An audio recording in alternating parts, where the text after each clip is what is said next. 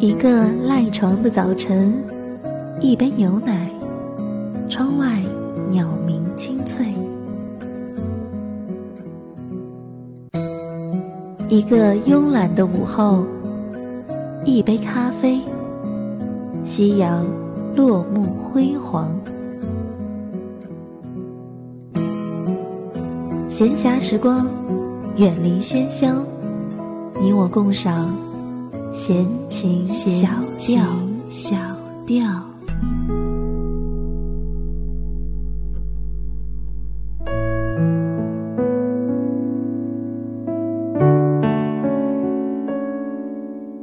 各位好，我是晴天。今天你那里是晴天吗？欢迎来到闲情小调。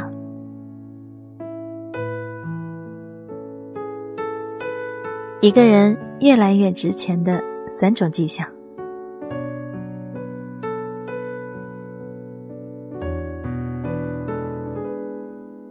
在网上看到一个帖子，网友说自己工作了几年，老板一直不给涨工资，自己干活没有激情，所以平时都是干耗着，事情随便做，每天只想着怎么早早下班，还表示什么时候老板给涨工资。就什么时候开始认真做事，老板不涨工资就敷衍他，最后看谁吃亏。末了还发了一个求助，怎么暗示老板给自己涨工资？看到这样的帖子，除了无奈，我也不禁开始思考：为什么这位网友会抱有如此想法呢？说到底。其实还是个人的认知问题。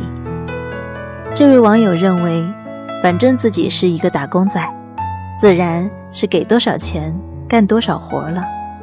这样狭隘的思维方式，最终让他走进了混日子的死胡同。我们出来工作，自然都是希望能多赚钱，但是前提是，你是否越来越值钱呢？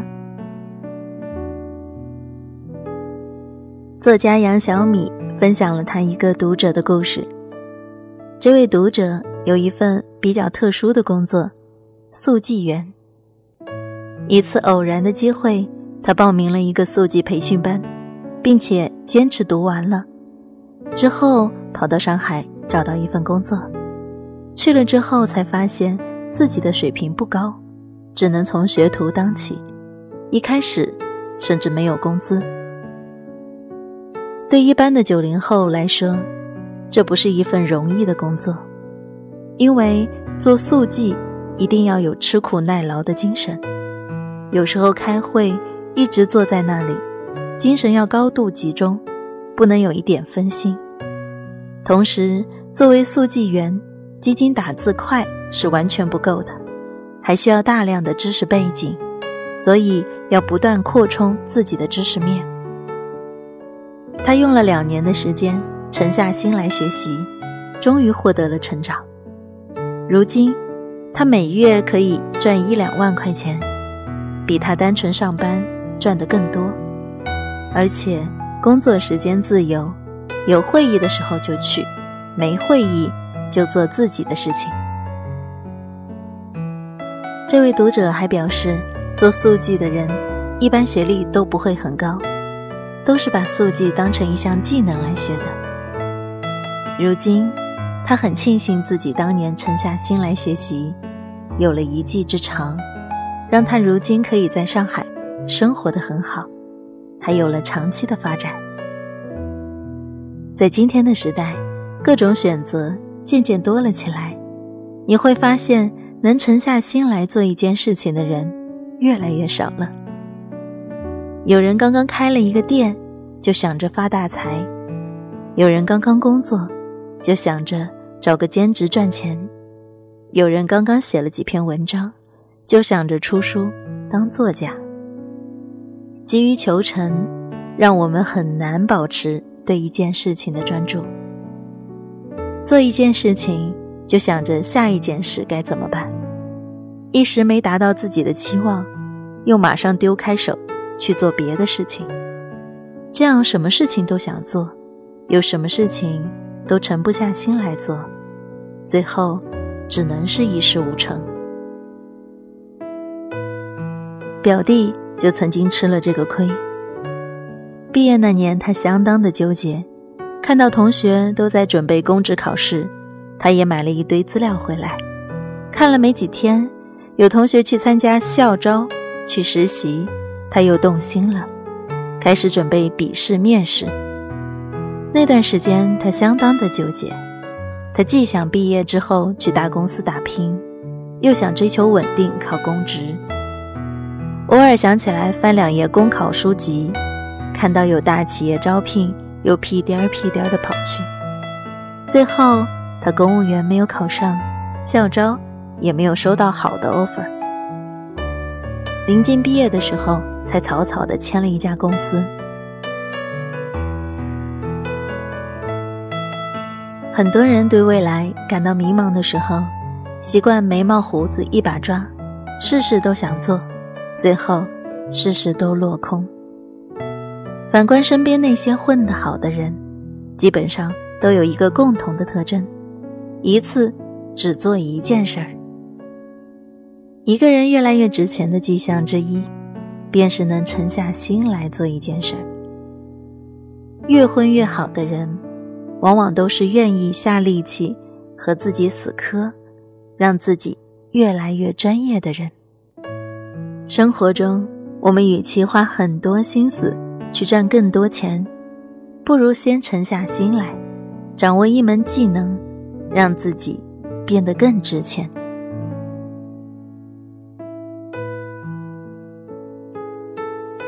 今年初夏的时候，朋友小 C 就想去学游泳了，于是他开始各种筹划。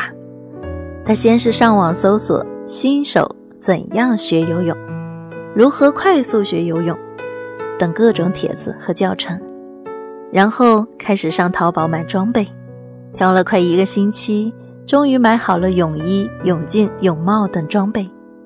接着开始调查本市的游泳馆，考察哪个游泳馆人少，哪个游泳馆距离最近，几乎把全市的游泳馆都跑了个遍。又没想好是自学还是找老师。在网上看了无数游泳教学的视频后，自己在家跟着学姿势，还是没学会。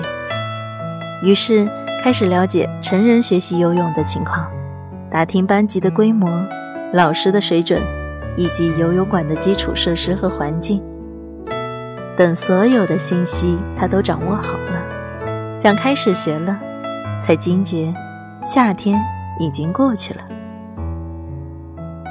而他做这么久的准备，提前买好的装备一次没用过不说，今年甚至还没有下过一次水。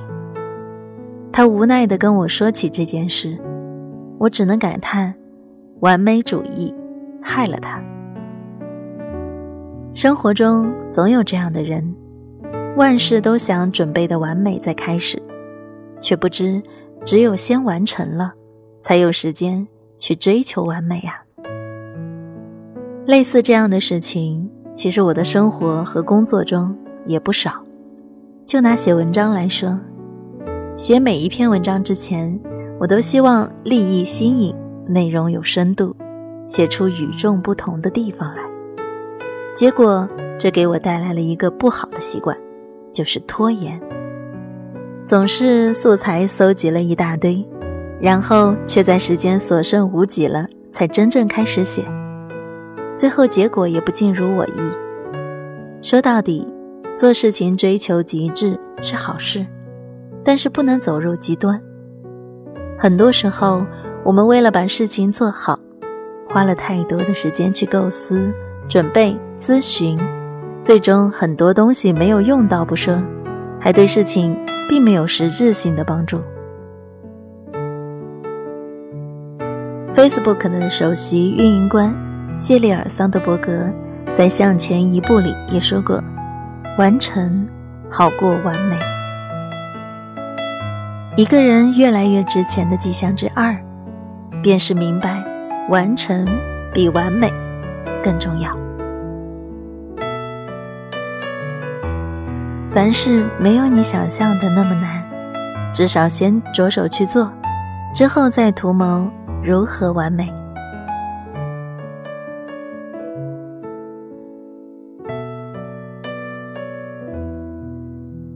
大学的时候，有一个学姐是超级学霸，她考上了全国最好的研究所之后，老师请她来分享一些学习的经验。我们本以为他会说一些特别的学习方法，没想到他说的最多的却是生活中的小事，比如他洗衣服的时候永远戴着个耳机，里面播放着日语的广播录音，这个习惯。从大一开始，他就有了。即使那时候他才刚学会五十音图，什么都听不懂。又比如，他看日剧的时候，总是会不断的重复里面的人说的话，没说清楚就不断倒退重复，直到把里面的台词全都熟练才作罢。为此，他被同宿舍的同学笑，说他看一部剧要看半年。他也不以为意。最后，学姐在大二就考下了日语最高等级的证书，比大部分同学快了一年不止。听完学姐的分享，我感触最深的就是那些鸡毛蒜皮的小事，最终都会在时间的长河里孵化成大事。一个人越来越值钱的迹象之三。便是开始注重小事。有一首民谣是这么说的：“丢失一个钉子，坏了一只蹄铁；坏了一只蹄铁，折了一匹战马；折了一匹战马，伤了一位将军；伤了一位将军，输了一场战斗；输了一场战斗，亡了一个帝国。”越长大，越会发现，许多大的事情都能归结于一件小事、细节。我们可以不在意小事，但是时间是个可怕的东西，它能放大那些不起眼的小习惯，而这些习惯，最终可能会决定你的命运。万丈高楼是从一粒粒沙子中立起来的，一个人的成功。其实也是从无数件小事积累起来的。很多人都认为，在职场越久，资历越深，就会越值钱。但是，事实真是如此吗？如果你工作年限越长，价值就会越高吗？其实不然。职场的残酷就在于它不讲情面，一个人的身价。基本上是市场的定价。想要获得更高的薪资、更好的待遇，首先要让自己值钱。与君共勉吧。夏日傍晚的夕阳照在了你的脸上，我坐在你的身旁。和你一起大声的唱，那时我们都还年轻，未来不知在何方。现在当我想起你，总会想起那天的阳光。原来那天的阳光，原来那天的月光。轻轻地印在你的脸庞和我的心上。原来那天的阳光，原来那天的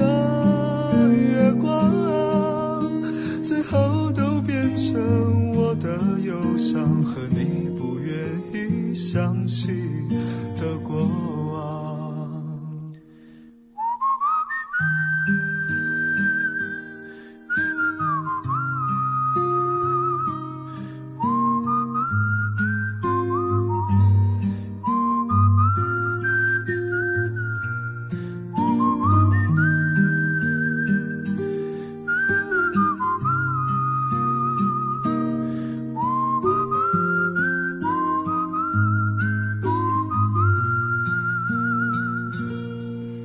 夏日傍晚的夕阳，照在了你的脸上。我坐在你的身旁，和你一起大声的唱。那时我们都还年轻，未来不知在何方。现在当我想起你，总会想起那天的阳光。那天的阳光，原来那天的月光，轻轻地印在你的脸庞和我的心上。原来那天的阳光，原来那天的月光，最后都变成我的忧伤和你不愿意想起的过往。原来那天的阳光，原来那天的月光，轻轻地印在